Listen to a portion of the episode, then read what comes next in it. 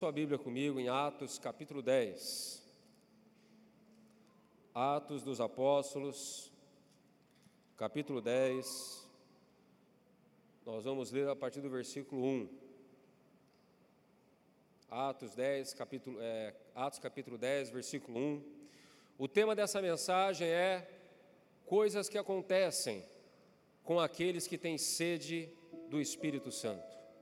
Coisas que acontecem com aqueles que têm sede de Deus, coisas que acontecem com aqueles que são famintos por Deus. Quantos famintos por Deus nós temos aqui nessa noite? Glória a Deus. Atos capítulo 10, versículo 1, nós vamos ler na, na RA, amém? Morava em Cesareia um homem de nome Cornélio, centurião da corte chamada italiana piedoso e temente a Deus com toda a sua casa, e que fazia muitas esmolas ao povo e de contínuo orava a Deus.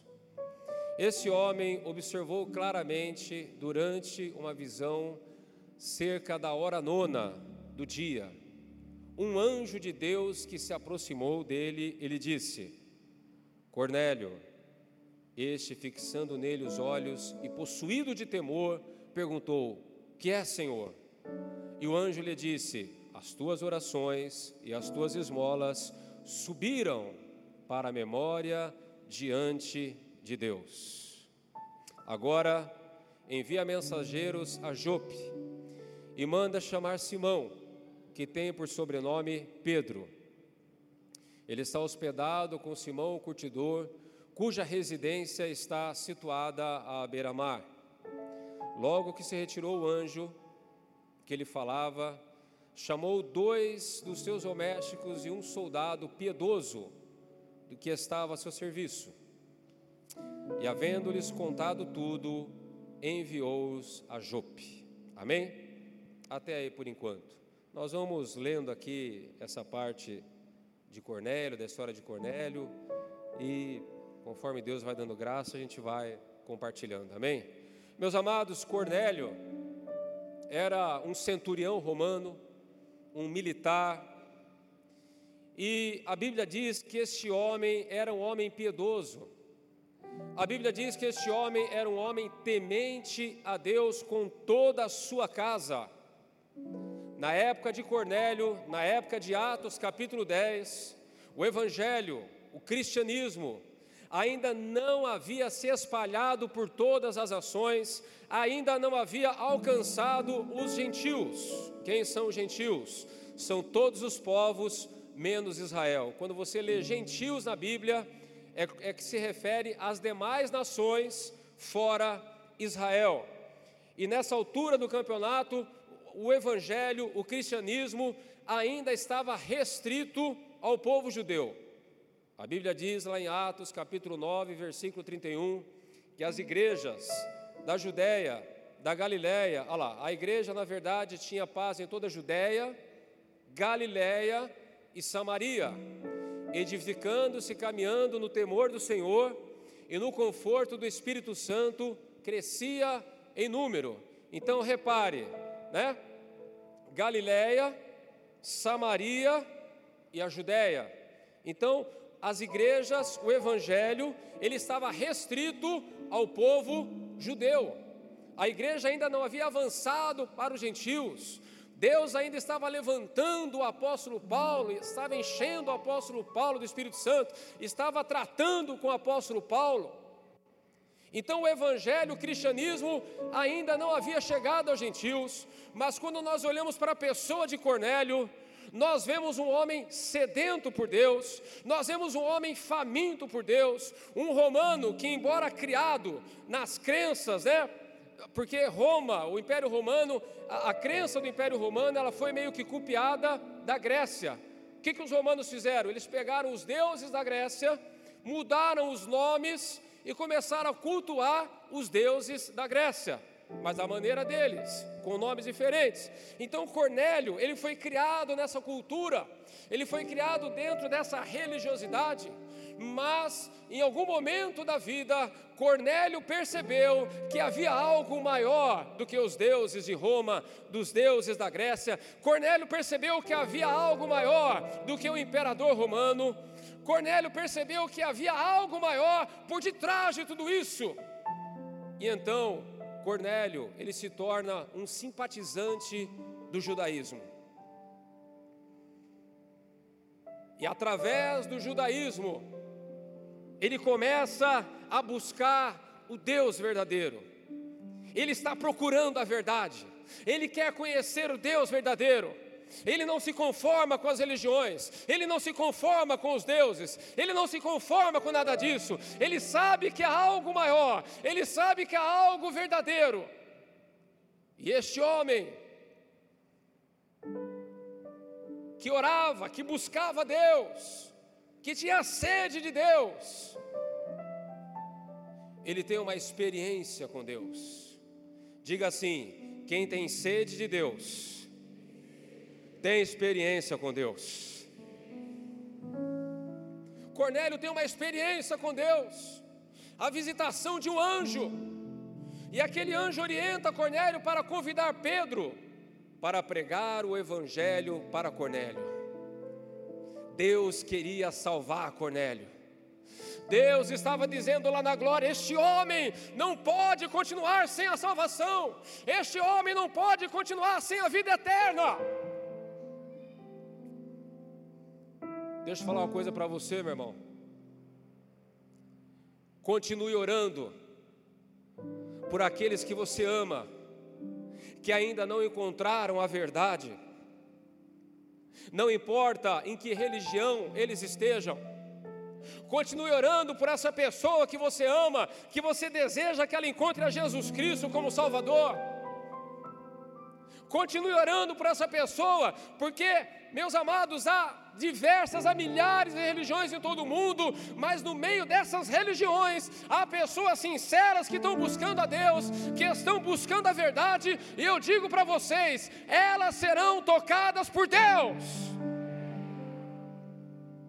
E você, que foi convidado para estar aqui conosco pela primeira vez, e você que nunca colocou o pé numa igreja evangélica, você que tem buscado a verdade, que tem buscado o verdadeiro Deus, eu quero dizer para você essa noite que a sua busca terminou, porque aqui nós servimos ao Deus verdadeiro, porque Jesus Cristo é o caminho, Jesus Cristo é a verdade, Jesus Cristo é a vida, e ninguém vem ao Pai, ninguém se aproxima de Deus, a não ser através de Jesus Cristo, aleluia.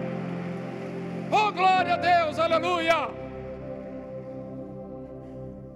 Você já está no lugar certo, aleluia!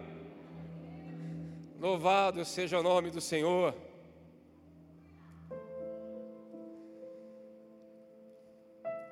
Meus amados, se Cornélio,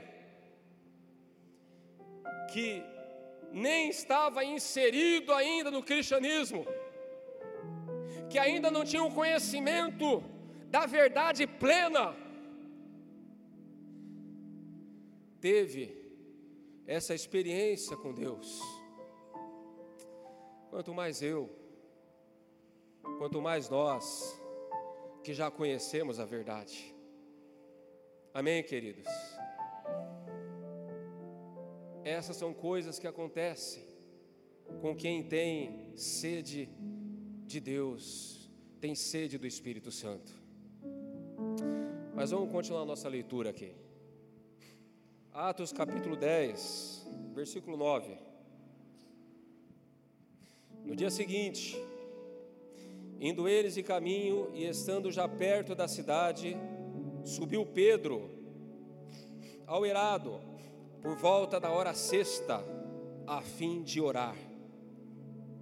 Estando com fome, quis comer, mas enquanto lhe preparavam a comida, sobreveio-lhe um êxtase.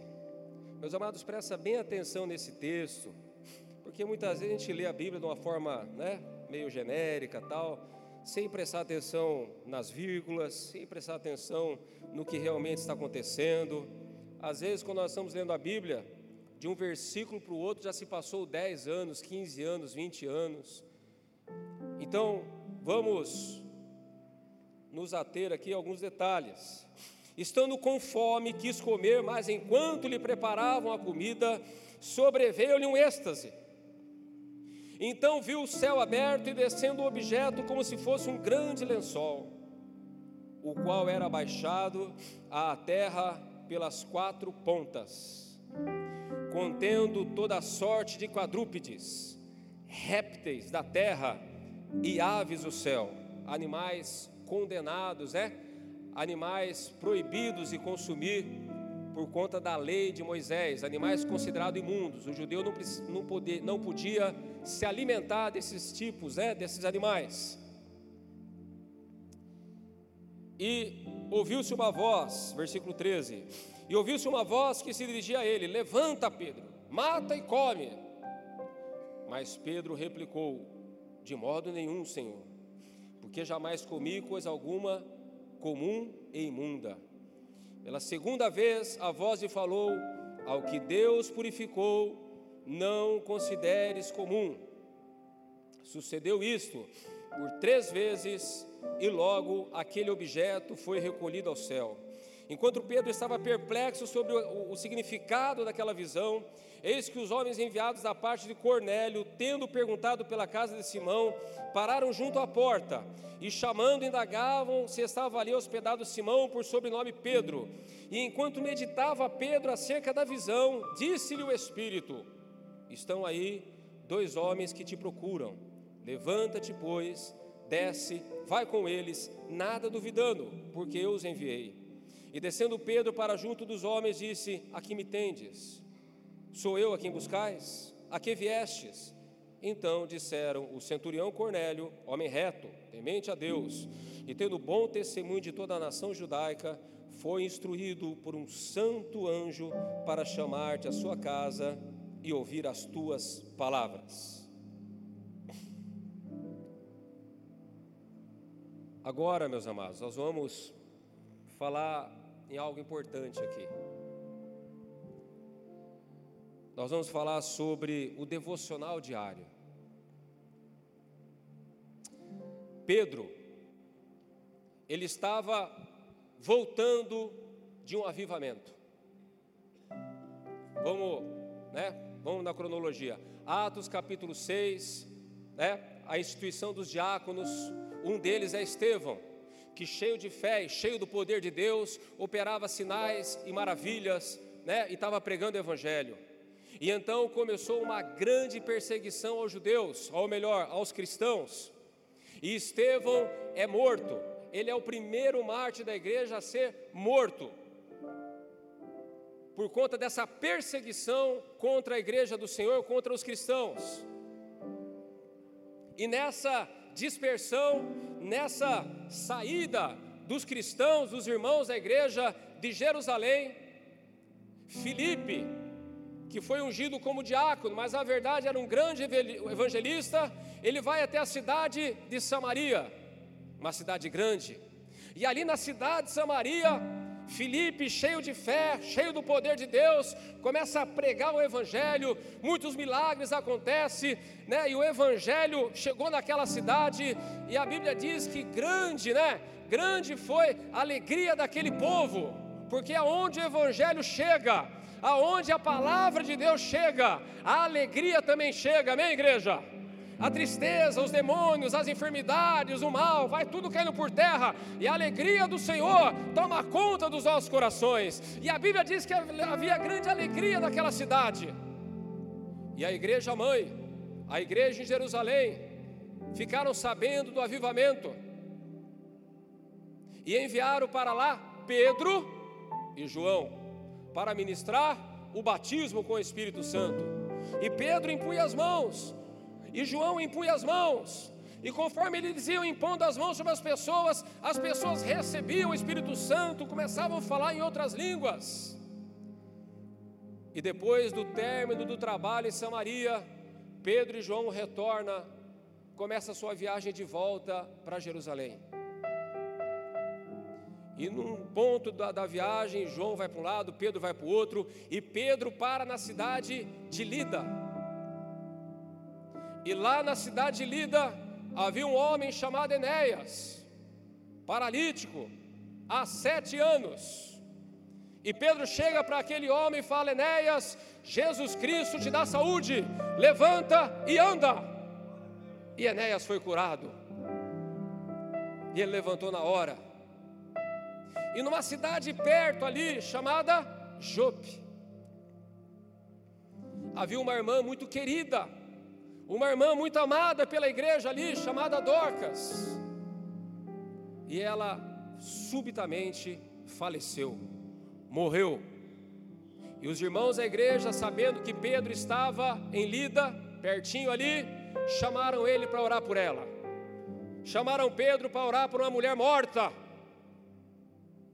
Pedro se ajoelha do lado do defunto e começa a orar a Deus. E depois Pedro se levanta e fala: Dorcas, levanta-te. E a menina foi ressuscitada. Aquela jovem foi ressuscitada.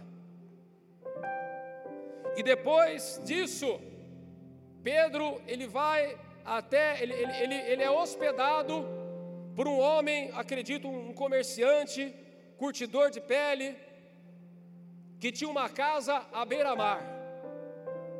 E Pedro estava hospedado ali na casa daquele curtidor, né, Simão curtidor, aquele, aquele homem que eu acredito que era um homem próspero, e ele estava ali hospedado naquela casa à beira-mar. Então olha só, ele sai de Jerusalém, ele passa por Samaria, e lá em Samaria ele coopera com a campanha de Filipe, orando para que sejam batizados no Espírito Santo. Depois ele vai até é, Lida e ora pelo paralítico, o paralítico levanta. Depois ele vai até Jope, e lá em Jope ele ressuscita o morto. E depois ele fica hospedado numa casa à beira-mar, na cidade de Jope, na casa do Simão Curtidor. Se fosse você,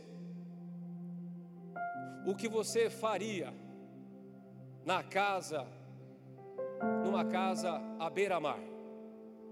Depois de, uma, depois de uma pegada dessa, depois de um trabalho desse, Jerusalém, e naquela época não era pegar o carro, engatar a quinta e ir embora na estrada, naquela época era a pé, era jumento, era camelo, era aquele sol, as viagens eram cansativas, eram difíceis.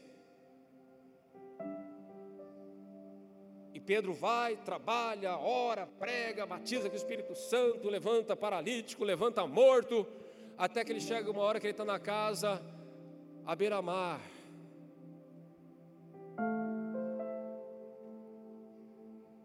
Se fosse você, o que, que você faria no lugar desse? Iria descansar. É ou não é?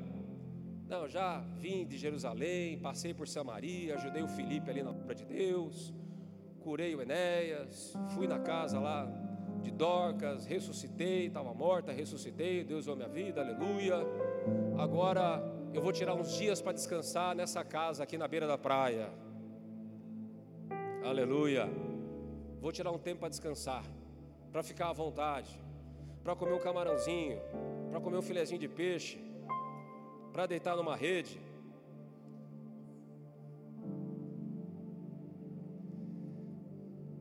Mas a Bíblia diz, meus amados, que nessa casa, à beira-mar, numa boa, Pedro, ele vai fazer o quê? Ele vai orar.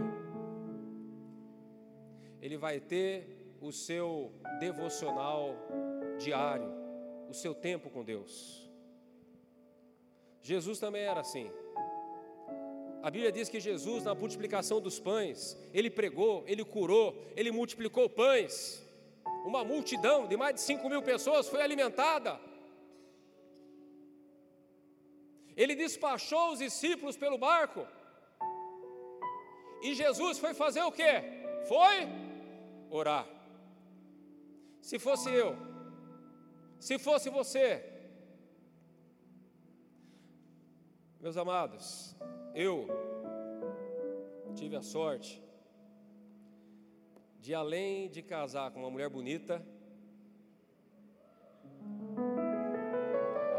você não esperava, é assim, fala a verdade. Ela não esperava isso. Além de casar com uma mulher bonita, minha mulher é bonita, bicho. Além de casar com uma mulher bonita,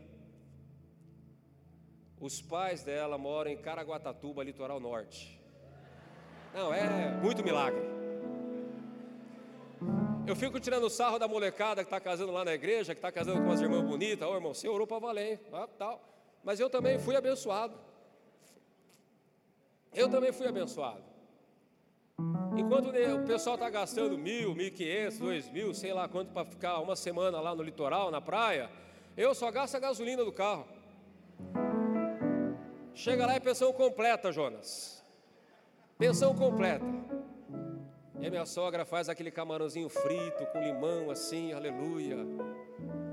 Camarão na moranga. Quem já comeu camarão na moranga? Oh, Jesus. E eu vou mandar a real para vocês. Porque aqui não tem super-herói, amém, Fernando? Super-herói aqui é só um. Jesus. Eu vou mandar a real para vocês. Na maioria das vezes que eu desço para a praia, geralmente uma vez por ano, né, gato? Eu confesso que na maioria delas, eu não faço o meu devocional diário. Às vezes eu vou para a praia, delícia, meus de manhãzinha andar na praia, orando em línguas. Essa última vez que eu fui, estava uma chuvarada lá, eu sentei na área, li a Bíblia. Mas eu confesso que não é todas as vezes que eu faço isso. Eu vou lá, eu quero descansar, eu quero ir para a praia, eu quero comer camarão, acorda tarde, toma café, vamos para a praia, volta, dorme, come de novo, volta para a praia e tal.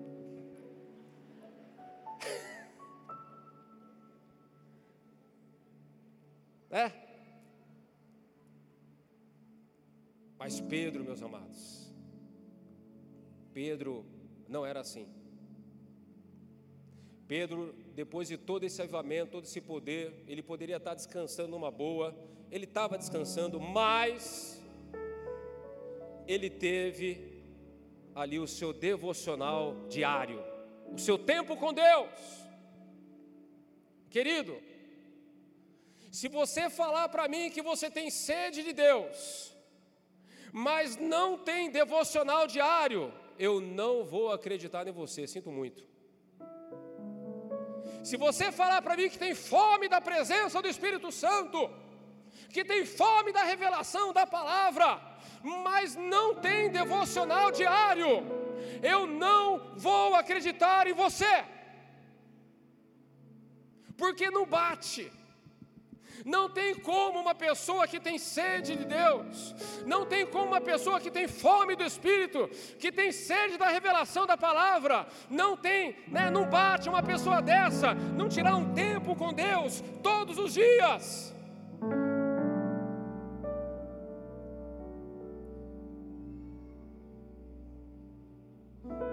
Quem tem sede do Espírito Santo, quem tem sede de Deus, tem tempo com Deus todos os dias. Ele acorda um pouco mais cedo, ou ele vai dormir um pouco mais tarde, mas ele não abre mão daquele momento de oração, mas ele não abre mão de ler a palavra de Deus, ele não abre mão de ter esse tempo com o Senhor.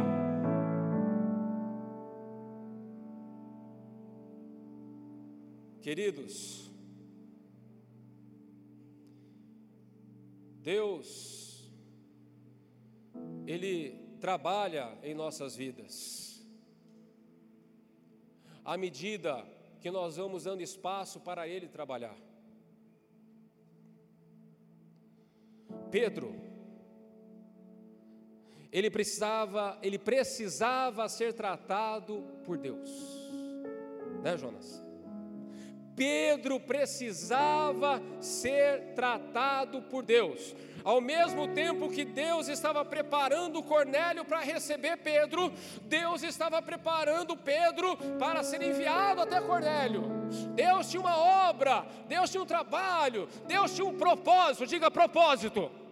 Diga assim: Deus tem para mim, grande ou pequeno, mas Ele tem um propósito que quando se tornar realidade, vai saciar, vai satisfazer totalmente o meu coração. Deus tem um propósito na sua vida, meu irmão. Deus tem um propósito na sua vida, minha irmã. Mas para que você viva esse propósito, você tem que ser tratado por Deus, você tem que ser preparado por Deus, você tem que ser moldado por Deus. Pedro, ele tinha um bloqueio. Ele, eu acho que Pedro ele gravou só a primeira, o primeiro id de Jesus. Lá em Mateus capítulo 10, versículo 5, quando Jesus envia os discípulos, ele fala: Olha, não tomeis o rumo dos gentios, mas ide preferencialmente, de preferência, as ovelhas perdidas da casa de Israel. O primeiro ide de Jesus, o primeiro ide aos apóstolos, era para ir preferencialmente, de preferência, as ovelhas perdidas da casa de Israel. Pregai o Evangelho, pregai que está próximo o reino dos céus. Curai os enfermos, limpai os leprosos, expulsai os demônios, ressuscitai os mortos de graça recebestes, de graças dai. Aleluia. E Pedro acha que ele ficou com essa ordem cravada na mente dele. Ide preferencialmente as ovelhas perdidas da casa de Israel. Mas só que depois da ressurreição de Cristo, lá em Marcos 16, capítulo 15, o que, que Jesus falou? Ide e pregai o evangelho a toda criatura. Mudou a ordem. Já não era mais só as ovelhas da casa de Israel. Mudou a ordem, agora é a toda criatura. Mas Pedro ainda estava naquela resistência. A igreja ainda estava naquela resistência. Como nós lemos lá em Atos 9:31, a igreja crescia, crescia onde? Na Judéia, na Galiléia, na Samaria, só em território judeu, israelita. Então, então o Espírito Santo estava preparando Pedro, estava quebrando né, essa, essa resistência, quebrando essa, essa, essa resistência que Pedro tinha na sua mente de que o Evangelho era só para o povo judeu. Pedro mata e come, de forma alguma, Senhor, eu estou na lei de Moisés. Pedro mata e come, não considere impuro ou comum, aquilo que Deus purificou.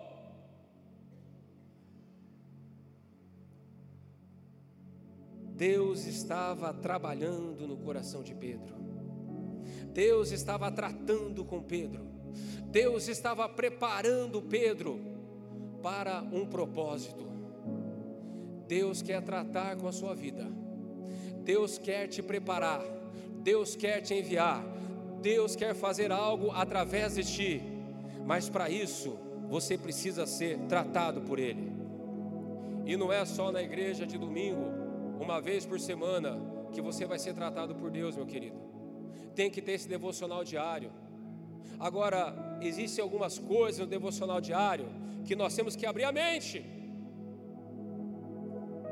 Porque muitas vezes nós lemos livros, muitas vezes nós vemos alguns pregadores, e nós escutamos falar coisas mirabolantes que acontecem no devocional diário, e nós ficamos presos àquilo, e a gente vai lá para o devocional diário, achando que vai até o terceiro céu, né? achando que a asa do anjo vai bater na cara, achando que o vento impetuoso vai tomar conta do lugar ali, né? e você fica ali naquela, naquela expectativa tal, mas não é bem assim.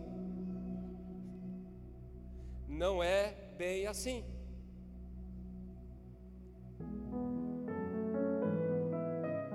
Vez, eu ia pregar no culto da vitória, quinta-feira,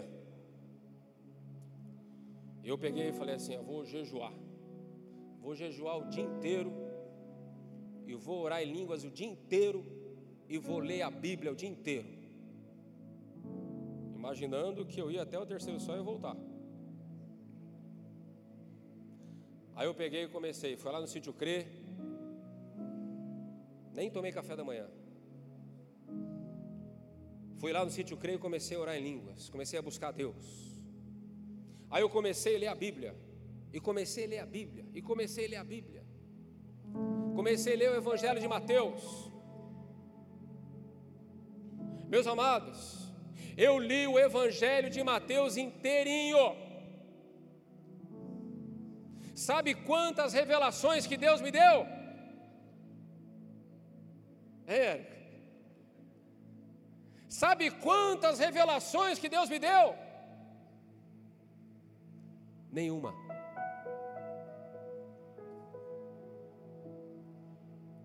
Mas, pastor, pelo menos você sentiu a presença de Deus. Senti fome, senti vontade de dormir.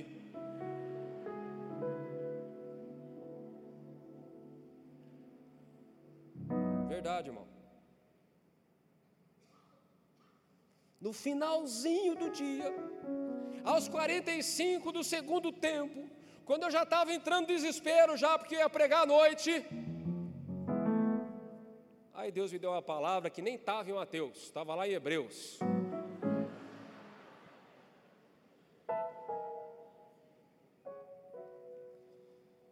Então, meus amados, nós temos que desmistificar essa questão devocional diário. É que nem eu falei, eu não quero pregar o evangelho aqui para super-herói. Eu quero pregar aqui um evangelho que nós podemos praticar. Que nós podemos viver. Que está ao alcance de todos nós. Então, vai ter dia, aqui a Bíblia diz que Pedro, ele orou, por isso que eu falo, tem que prestar atenção no versículo. Ele orou, deu fome, ele parou de orar, pediu para a turma preparar o almoço para ele, e ele estava sentado, e enquanto ele estava sentado, esperando o alimento, ele já tinha parado de orar, já tinha parado com tudo, ele estava esperando o alimento, e aí, ele teve a visão do céu aberto. Depois que ele tinha parado de orar, enquanto ele estava esperando o almoço, entendeu?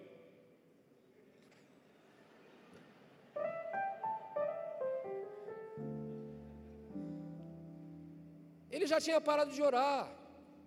Não foi na hora da oração que ele estava lá orando tal, e de repente o céu se abriu, aquela coisa, né? Carruagem, meu pai, meu pai, né? cavaleiro tal. Não. Foi depois. Então, quando você for para o seu devocional diário, vai com a mente aberta. Deus pode se manifestar? Deus pode se manifestar. Essa mensagem que eu estou pregando para vocês aqui, foi em um momento em que eu estava no meu devocional, orando em línguas, estava nem lendo a Bíblia, estava orando em línguas, e de repente, pá, a mensagem veio. E eu estou pregando aqui para vocês. Mas nem sempre é assim.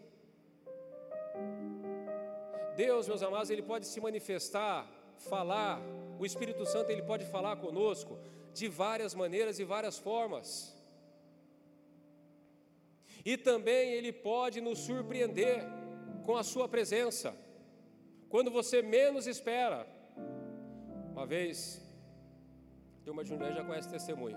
Uma vez eu estava me preparando para um velório. O velório ia ser acho que umas 11 horas da manhã tal. E não ia ter a rapaziada lá para me ajudar a cantar. Os levitas, garganta de ouro. Não ia ter ninguém lá para me ajudar. Falei, bom, eu vou ter que, né? Vou ter que expor os meus talentos musicais. Aí eu peguei, que a gente tem uns, umas músicas já selecionadas, né? E eu peguei, acordei cedo, eu falei, vou treinar, vou treinar para cantar no velório. Vou treinar para cantar no velório. Aí eu comecei lá a cantar, né? Porque Ele vive, posso crer no amanhã,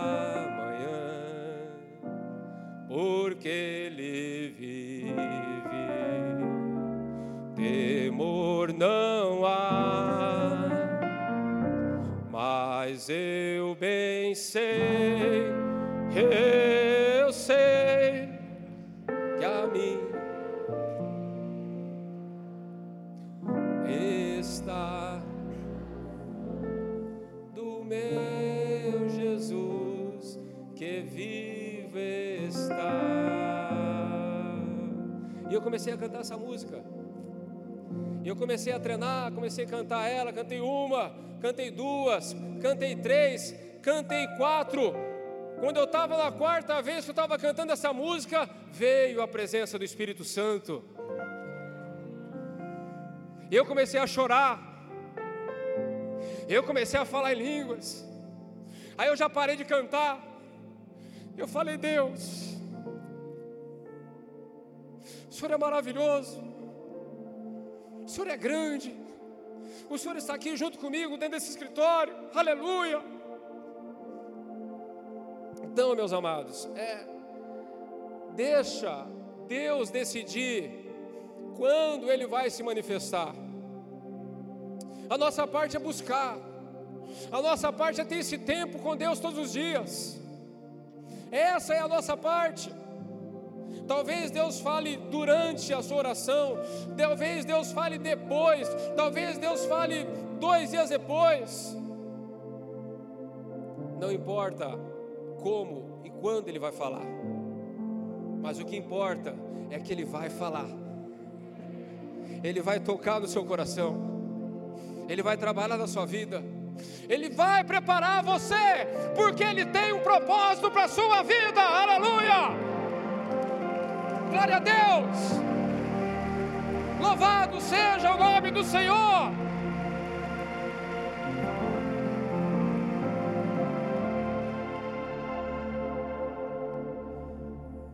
Meus amados, e Pedro então, com o coração moldado, com o coração transformado, trabalhado por Deus, ele recebe os homens em Cesareia. E ele então aceita o convite, porque ele foi tratado por Deus. Ele aceita o convite. E quando ele aceita o convite, ele se dirige então à casa de Cornélio. E a Bíblia diz aqui em Atos capítulo 10, versículo 33, ou melhor, vamos ler o 33. Cornélio falando com Pedro. Portanto, sem demora, mandei chamar-te, e fizeste bem em vir Agora, pois, estamos todos aqui na presença de Deus, prontos para ouvir tudo que te foi ordenado da parte do Senhor. Versículo 34, meus amados. Pedro começa a falar. E ele diz assim: Então falou Pedro, dizendo: Reconheço por verdade que Deus não faz acepção de pessoas. Pelo contrário, em qualquer nação, aquele que o teme faz o que é justo lhe é aceitável. Ele estava já com o coração quebrantado. E no versículo 36, ele começa a sua pregação. A casa de Cornélio cheia, né? De amigos, de parentes, a casa lotada. E Cornélio, ou melhor, Pedro começa a pregação. E Pedro, ele começa a pregação no versículo 36. Esta é a palavra que Deus enviou aos filhos de Israel, anunciando-lhes o evangelho da paz por meio de Jesus Cristo, este é o Senhor de todos. Vós conheceis a palavra que se divulgou por toda a Judéia, tendo começado desde a Galiléia, depois do batismo que João pregou, como Deus ungiu a Jesus de Nazaré com o Espírito Santo e com poder, o qual andou por toda parte fazendo bem e curando a todos os oprimidos do diabo, porque Deus era com ele. E nós somos testemunhas de tudo o que ele fez na terra dos judeus e em Jerusalém, ao qual também tiraram a vida pendurando no madeiro. A este ressuscitou Deus no terceiro dia e concedeu que fosse manifesto, não a todo o povo, mas às testemunhas que foram anteriormente escolhidas por Deus, isto é, a nós, que comemos e bebemos com Ele, e depois que ressurgiu dentre os mortos e nos mandou pregar ao povo e testificar que Ele é quem foi constituído por Deus juiz de vivos e de mortos. Dele, todos os profetas dão testemunho de que por meio do seu nome, todo aquele que nele crê recebe a remissão de pecados. Meus amados, em primeiro lugar, a palavra, a pregação do apóstolo Pedro foi uma pregação básica, foi uma pregação simples. Ele simplesmente falou de Jesus, do que aconteceu na Judéia, do que aconteceu na Galiléia, da morte de Jesus pela mão de Pilatos, da ressurreição, que Jesus ungiu a Jesus, que Deus ungiu a Jesus de Nazaré com o Espírito Santo e com poder, o qual andou fazendo bem, né, curando, libertando a todos os oprimidos do diabo, porque Deus era com ele, ressuscitando,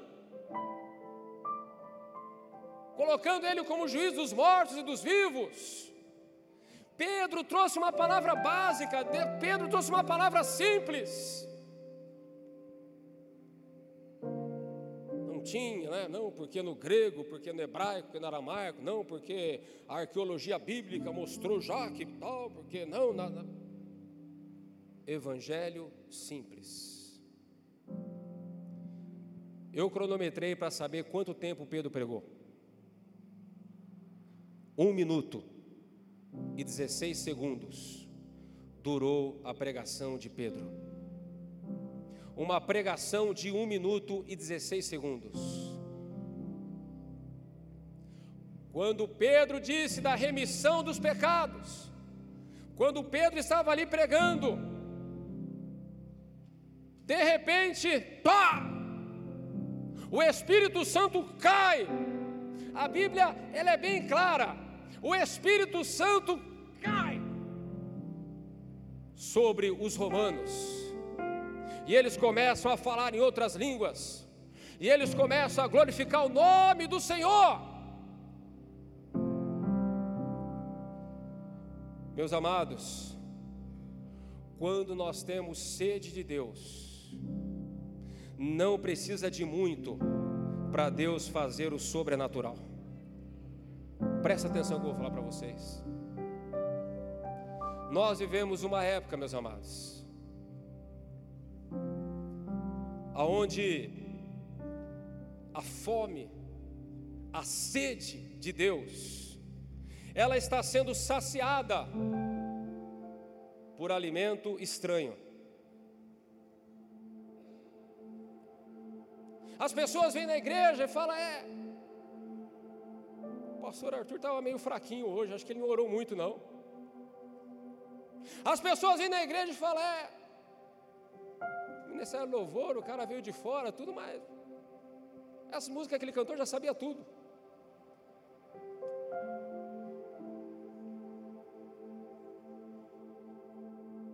Eu só venho na igreja. Eu, na época da tenda, da tenda aqui, não, na época da, da Crissalva aqui, um irmão, quem, quem, eu vou falar, só quem é das antigas que vai saber quem que é. E ele ficava sempre lá no fundo, embaixo da escada da igreja aqui. Ficava sempre no fundo embaixo da escada. Ele ficava lá. não adorava, não, não tinha Bíblia. Tá? Aí sempre que encostava nele, comentava tal. E ele pegava e falava assim: essa palavra aí que o pastor está pregando, isso daí eu já sei tudo. É, isso daí eu já sei tudo, Arthur. Eu já sei tudo.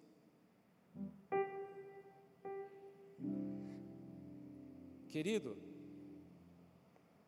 o culto é sábado, sete horas da noite. O culto é domingo, sete horas da noite. Aí você pega, você almoça, e você liga na Netflix, e você fala assim: Eu vou maratonar essa série até a hora de ir para a igreja. Se não der tempo, depois do culto eu termino. Aí você se embriaga com, aquela, com, aquela, com aquele seriado da, da Netflix. Você se embriaga. Ou qualquer outro canal de streaming. Se você se embriaga. Aí você vem com a barriga cheia para a igreja. Aí chega aqui. Jonas deve estar com algum problema, coitado. Vamos orar por ele. Pregação dele. Eu tenho observado que ultimamente o pastor Jonas, orar por ele.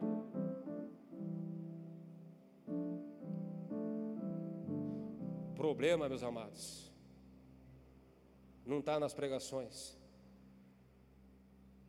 Problema não está no Ministério do Louvor. Vou falar uma coisa para você. Vamos supor que você está três dias de jejum só na água. Diga, um dia eu chego lá. Fala aí, um dia eu chego lá. Três dias de jejum só na água. Aí você vai entregar o jejum e é colocado para você um prato com aquele arroz, aquele feijão bem temperadinho, o, né, o alho bem fritinho, dois zoião assim, ó, com gema dura, o outro com gema mole. Aquela saladinha de alface com tomate bem temperada com azeite. Pastor, eu não como salada. Aquela couve bem né, cozinhadinha. Pastor, eu não como couve. Irmão, vai procurar um nutricionista que você está se alimentando mal. Mas tudo bem. Batatinha frita, então, para você que não come verdura. Batatinha frita. É uma comida simples, sim ou não? Simples, simplérrima. Arroz, feijão, zoião, salada, aleluia. Pergunto eu, você vai, você vai falar assim, ah, essa comida não, o que, que, é isso? Três dias sem comer, vou comer arroz e feijão? Não, quero uma lasanha, quero... Você vai fazer isso? Não vai. Você vai devorar aquela comida, né, pastora Beth? Você vai devorar aquela comida. É ou não é? Vai devorar o arroz com feijão. Eu vou falar uma coisa para vocês, se colocar arroz puro com ovo, você devora. Falo por experiência própria. Então, agora vamos supor, outro exemplo agora. Você vai para uma churrascaria, aquela churrascaria da hora, 80, 100 pau, 120 por pessoa. E você é daquele tipo, é, eu estou pagando, então eu vou comer até arrebentar. Estou pagando? Vai ficar caro mesmo? Vou ter que dar 10% para o garçom? Vou arrebentar esse negócio. É, irmão, você, esca... você tenta escapar dos 10% aqui, mas o garçom vai pedir 10% lá para você também. É Deus tratando com a sua vida.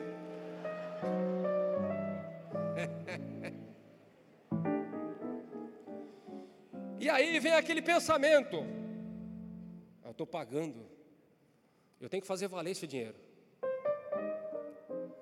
Aí você come para arrebentar. Até nem a linguiça você recusa. Linguiça calabresa, pode mandar. Vou comer tudo. Vai lá no self-service e arrebenta, come, pega um monte de coisa. Queijo assado, coloca três no prato. Eu amo queijo assado. Coloca três no prato. E você ali, já sai pedindo perdão, né, pela glutonaria, né? Senhor, não vai acontecer mais, em nome de Jesus, tem misericórdia. Vai para casa. Aí quando dá sete horas da noite, sete horas da noite, é colocado para você, a mulher faz para você uma picanha grossa assim, ó, aquela picanha grossa. Do lado, um prato com quadradão assim de lasanha, aquela lasanha quatro queijo, poderosa. Do outro lado, uma tigela de maionese. Comida boa. Comida boa, ou não é, Fernando? Pergunto eu. Você vai devorar aquela comida que nem um louco? Você ainda está passando mal por causa da hora do almoço. Você está tomando engove já, você já está tomando sal de fruta, já está. Você ainda está passando mal do almoço ainda, com a barriga estufada. Aí põe aquele manjar, né, aquela comida forte, boa. Mas você já está com a barriga cheia. Queridos, durante o ano passado, nós fizemos alguns jejuns lá na igreja. Inclusive agora nós estamos no jejum também, que tá, já está judiando um pouquinho, mas sexta-feira, graças a Deus, nós vamos entregar. Aleluia. Os irmãos de Jundiaí digam aleluia. É? Mas sabe o que Deus tem tocado no meu coração? Que nós que nós temos que jejuar não só alimento. Já estou dando uma dica para o pessoal. Nós não temos que jejuar só alimento. O que Deus está tocando no meu coração é que o problema não está no alimento. Que o problema da igreja está em outra coisa. Então o próximo jejum não vai ser de comida. Pode comer o que você quiser, meu irmão. Pode comer o que você quiser. Porque o jejum vai ser diferente. E eu sei que esse jejum vai judiar de muita gente. Vai judiar, vai judiar, vai judiar, vai judiar. Mas esse jejum vai ser bom. Porque o marido vai falar mais que a esposa, os pais vão falar mais que os filhos, neguinho vai ler mais a Bíblia, vai orar mais, vai fazer, né, coisa mais edificante do que ficar sentado no sofá ali, ó, que nem um parasita. Então, meus amados, muitas vezes é isso que acontece.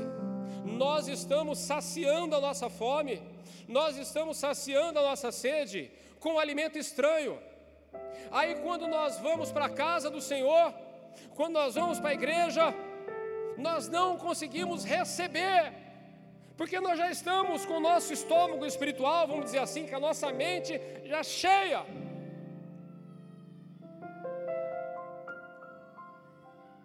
E aí, começa aquele, aquele falatório. Não, porque a igreja não é mais como antigamente. Não, porque a palavra, a pregação já não é mais como antigamente. Não, porque os milagres já não acontecem mais. Meus amados, eu eu eu sou pastor e eu eu reconheço que a igreja, quando eu falo igreja, não só a nossa, mas a igreja em termos gerais tem vivido abaixo da média. Mas isso não é por culpa de Deus. Isso é porque está faltando sede, está faltando sede de Deus, tanto dos pastores como das ovelhas. Não tem inocente nessa história. Nós temos que nos arrepender, meus amados.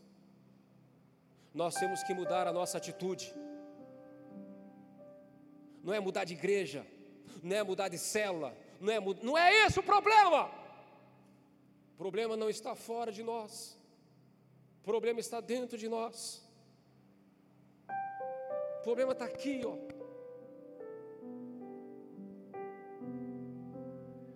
Cornélio, sedento, Cornélio sedento, Pedro, enquanto pregava, havia um silêncio total na casa de Cornélio. E enquanto Pedro pregava, Cornélio assim.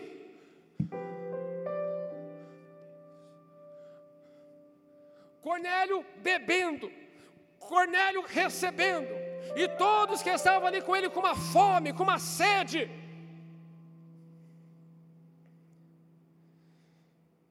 E quando Deus encontra alguém sedento, Ele derrama o seu poder.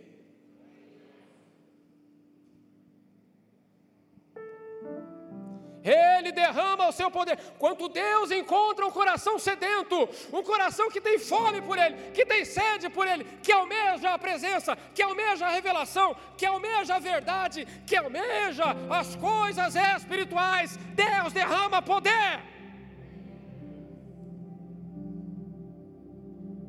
Meus amados, já pode ir ficando de pé. Meus amados,